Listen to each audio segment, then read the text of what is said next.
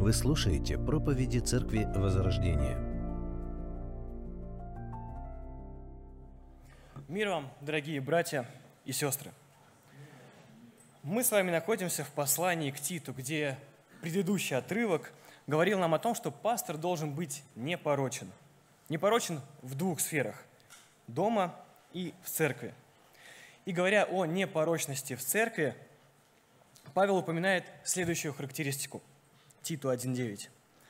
Пастор должен быть держащийся истинного слова, согласно с учением, чтобы он силен был и наставлять в здравом учении, и противящихся обличать. Из этого стиха следует, что пастор должен обличать противников здравого учения. Как эта мысль раскрывается в нашем сегодняшнем отрывке? Павел раскрывает это повеление в четыре этапа. Это причины, способ, цель и объекты обличения. Давайте обратимся к тексту и прочтем первую главу послания к Титу с 10 по 16 стихи. Титу, первая глава, с 10 по 16 стихи. «Ибо есть много и непокорных, пустословов и обманщиков, особенно из обрезных, каковым должно заграждать уста. Они развращают целые дома, уча чему не должно, из постыдной корысти. Из них же самих один стихотворец сказал – Критяне всегда лжецы, злые звери, утробы ленивые. Свидетельство это справедливо. По сей причине обличай их строго, дабы они были здравы в вере, не внимая иудейским басням и постановлениям людей, отвращающихся от истины. Для чистых все чисто, а для скверненных и неверных нет ничего чистого, но осквернены и ум их, и совесть. Они говорят, что знают Бога, а делами отрекаются, будучи гнусны и непокорны, и не способны ни к какому доброму делу. Итак, текст показывает нам причины обличения. Это стихи с 10 по первую часть 13 стиха. Прочту еще раз. «Ибо есть много и непокорных, пустословов и обманщиков, особенно из обрезанных, каковым должно заграждать уста. Они развращают целые дома, уча чему не должно, из постыдной корысти». Из них же самих один стихотворец сказал, «Критяне всегда лжецы, злые звери, утробы ленивые». Свидетельство это справедливо. Лжеучители – это частые спутники церквей. Они были в Коринфе, в Галатии. В книге «Деяния» Павел говорил пасторам церкви города Эфес. «Я знаю, что по отшествием моем войдут к вам волки лютые, не щадящие стада, и из вас самих восстанут люди, говорящие превратное, чтобы увлечь учеников за собой». Лжеучители – это реальность. В нашем отрывке мы читаем, что на острове Крит их было много – Помимо их количества, Павел упоминает их регалии. Это неподвластные, пустые болтуны и обманщики. Эти люди не признают авторитет Божьего Слова, и тем более, гораздо меньше они признают авторитет поставленных Богом служителей, проповедников. Вместо этого они делали много шума из ничего. Они ярко и доходчиво обманывали людей своим учением, а люди охотно велись. И ведь именно это и обещал апостол Павел в послании к Тимофею. Мы читаем. «Ибо будет время, когда здравого учения принимать не будут, но по своим прихотям будут избирать себе учителей, которые льстили бы слуху, и от истины отвратят слух и обратятся к басням». Эти же самые басни рассказывали и лжеучители города, острова Крит. И так как многие из первых христиан были евреями, церкви особенно вредили обрезанные, то есть евреи изнутри церкви. Павел не просто так акцентирует свое внимание именно на них. Они не были бы так опасны, если бы не использовали в своем учении истину. Истина в перемешку с ложью.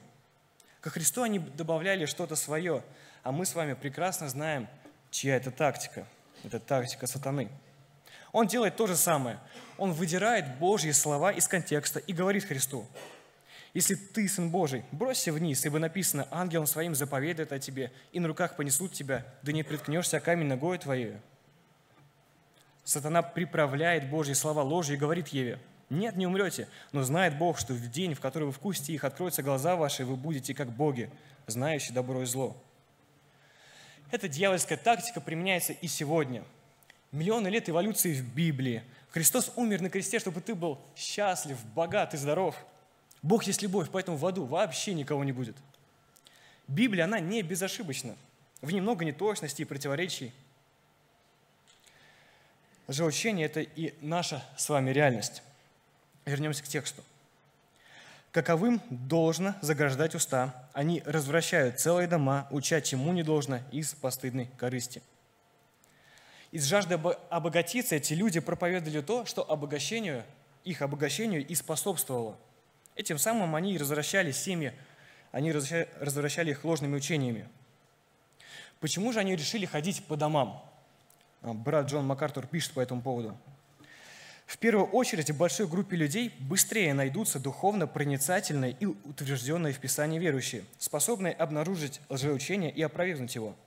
С другой стороны, в изолированной маленькой группе, такой как семья, достаточно проницательных людей может и не быть из-за малочисленности, и из-за малочисленности такую группу легче запугать. Для обоснования столь суровой оценки Павел приводит цитату почитаемого на Крите религиозного учителя – он говорит, критяне всегда лжецы, злые звери, утробы ленивые.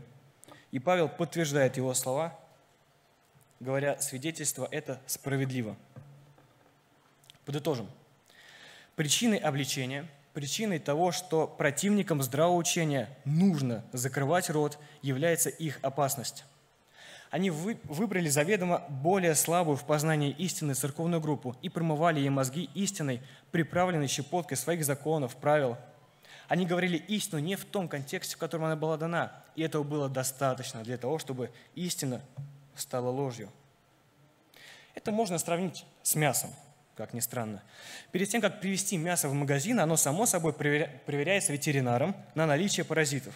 И даже если находится всего одного крошечного паразита, то все остальное мясо признается непригодным в пищу и сжигается. Так и с истиной. Добавив в нее одно-два слова извне, она вся становится непригодной в духовную пищу. Использование Писания вне контекста, в котором оно было сказано, можно сравнить с лекарствами. Лекарство нельзя принимать не по назначению. Это может быть опасным. И чем мощнее лекарство, тем опаснее неверное обращение с ним. Также и с Божьим Словом. Чем ближе к Евангелию, чем ближе ко Христу, тем более опасно становится неправильное обращение с Божьим Словом. Потому что это уже напрямую касается ваших душ, вашего спасения. Это напрямую касается того, каков Бог. Применимо ли это к церкви нашего времени? Думаю, да. Всегда, где звучит истина, будут звучать слова «А подлинно ли сказал Бог?» «А подлинно ли сказал Бог, благодатью вы спасены, через веру, и сие не от вас, Божий дар?» Подлинно ли? Ведь написано также «Не делами ли оправдался Авраам, отец наш?» В отношении истины всегда будут звучать слова «да не факт, и то, и то верно», а ученые говорят иначе. Да не творил Бог землю за шесть буквальных 24-часовых суток. Это были шесть периодов по несколько миллионов лет. Ученые давно это доказали, прими это. Да и в конце концов, это ведь никак не сказывается на евангельской вести.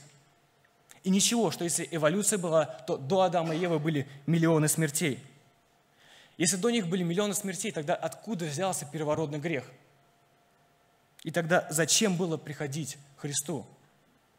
Если до Адама и Евы были миллионы смертей, то Бог лжец, который создал людей таковыми. Маленькое добавление в Писание разрушает его истинность, его действенность. Лжеучители, ходят ли они сегодня по домам? Уже нет, у нас в стране их закрыли. Но теперь они стали ближе. У каждого из нас есть личный доступ к тысячам пустых и глупых видеороликов, проповедей. И посмотрев одни, рекомендации тут же предложат нам и другие похожие. Причиной того, почему пастор должен обличать лжеучителей, это их опасность для церкви ввиду искажения истины. Способ обличения. Мы читаем «обличай их строго». Обличать строго, близкое к оригиналу значение такое – резать ножом или рубить топором – обличение должно было проникать глубоко внутрь. В нынешний век современные христиане не то что строгое, вряд ли простое обличение воспримут. В ответ на обличение не скажут, ты что, судишь меня? Ведь Иисус так не поступает, Иисус есть любовь. Но любовь, которая не обличает, это любовь не библейская. Всегда, когда речь шла о ложном учении, в котором истина искажалась, или о людях, ее искажающих, реакция Иисуса Христа была соответствующей – вот небольшая нарезка слов Христа фарисеям. Лицемеры, Гробы окрашенные, снаружи красивые, а внутри полны костей умерших и всякой гнили. Слепые, змеи, отродье змеиное, слепые поводыри, безумные. Я думаю, Христос говорил с любовью. Пастор должен обличать лжеучителей строго. Также в нашем отрывке Павел выше сказал, что пастор должен заграждать уста, если быть точнее, закрывать рот тем, кто несет другое учение, отличное от истины. В похожей ситуации Павел пишет, 1 Коринфянам 5 глава, «Я пишу вам о том, чтобы вы не общались с теми, кто называет себя братом, а на самом деле является развратником, крестолюбцем, идолопоклонником или же клеветником, пьяницей или мошенником. С таким человеком даже не ешь вместе. Судить тех, кто вне церкви, не мое дело. Вы судите тех, кто в церкви. Тех же, кто вне церкви, будет судить Бог. Как написано, удали злого из среды твоей. Пастор не должен давать лжеучителям кафедры и других площадок, где они могли бы учить. В церкви не должно быть книг, в которых содержится ересь. Мы не должны вставать в одну упряжку в любое служение с теми, кто извращает Писание. Пастор должен обличать строго. Это способ обличения. Цель, цель обличения – дабы они были здравы в вере, не внимая иудейским басням и постановлениям людей, отвращающихся от истины. Слова «дабы они были здравы в вере» относятся, очевидно, к христианам, но не к лжеучителям. Девятый стих нашей главы, который я уже упоминал в начале, говорит, «Пастор должен быть держащийся истинного слова, согласно с учением, чтобы он был силен наставлять в здравом учении». Пастор – и другие проповедники, проповедуя истину, должны добиться того, чтобы их паства была здраво в вере. Пастор должен добиться того, чтобы его паства не поддавалось различным лжеучениям, которыми наполнен интернет, которыми наполнены различные популярные современные церкви. Церковь должна быть хорошо научена, чтобы мочь распознавать ложь от истины. Ведь чем лучше вы знаете истину, тем легче распознать подделку – я думаю, что наша церковь делает много для того, чтобы истина звучала. Богослужение, общение после него, братские общения, сестринские группы вживую и в зуме, воскресная школа для всех возрастов, ночные молитвенные братские общения, братская беседа WhatsApp, молодежки, спектакли, лагеря детский, подростковый, церковный контент на YouTube, Яндекс.Дзен, ВКонтакте, Яндекс Музыка и в Apple подкастах, а также свадьбы, похороны, конференции, в конце концов, баня – и, скорее всего, я еще не все перечислил. Вопрос только в том, а где вы, братья и сестры, находитесь? По чьими видео ваши просмотры, лайки, комментарии? А на богослужении сейчас, вот в воскресенье, где ваши мысли? Телефонами вашими что? Конспектируете ли вы проповеди, чтобы они лучше запоминались, чтобы можно было потом освежить память, прочитав заметки? Или вы проводите собрания в рабочих чатах, в переписках друг с другом, в просмотрах видео? Братья и сестры, Божье Слово достойно вашего полного внимания.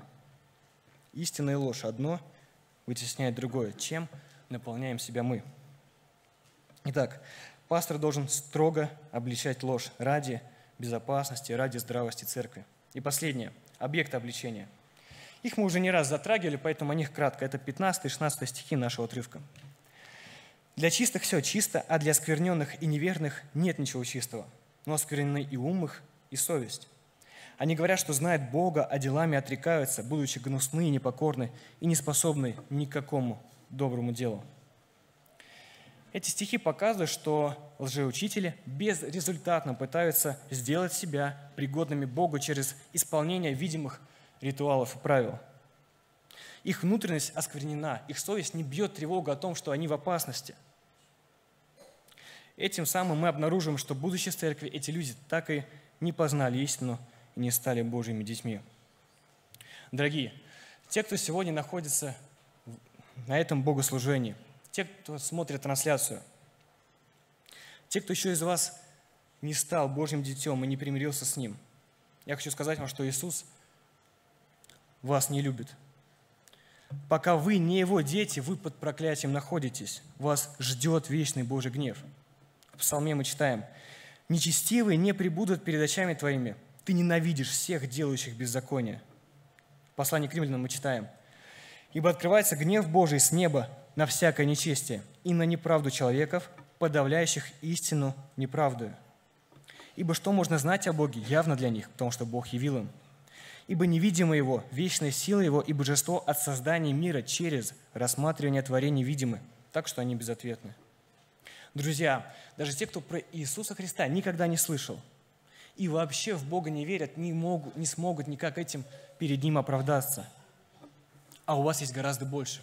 У вас есть Писание, у вас есть это время на богослужение, когда истина говорит вам. Послание к римлянам мы читаем. Потому что если ты исповедуешь устами твоими Иисуса Господом и уверуешь сердцем, что Бог воскресил его из мертвых, ты будешь спасен. Другой стих из той же главы.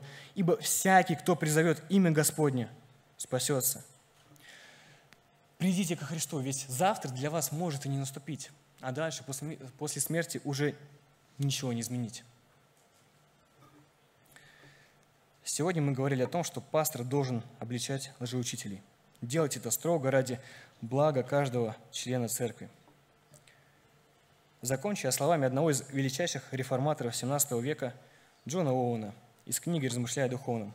Он писал, «Из всех зол, которые я видел во время моего земного странствования, нет зла более ужасного, чем презрение к основным тайнам Евангелия, которое публично выражают люди, называющие себя христианами».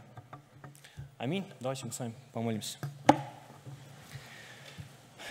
Мой Бог, я благодарю Тебя за истину, которая у нас есть. Я благодарю Тебя за Слово Твое, которое продолжает звучать за это время благодати. Я молю Тебя о том, чтобы истина, она была с нами каждый день. Прошу, благослови нас быть посвященными ей, чтобы мы находили в ней радость, утешение. Прошу Тебя, тех, кто в нашем собрании еще Тебя не знает, касайся сердец, пожалуйста, спасай их сердца, Господь. Пусть эти люди станут нашими братьями и сестрами и обретут вечную жизнь. Аминь.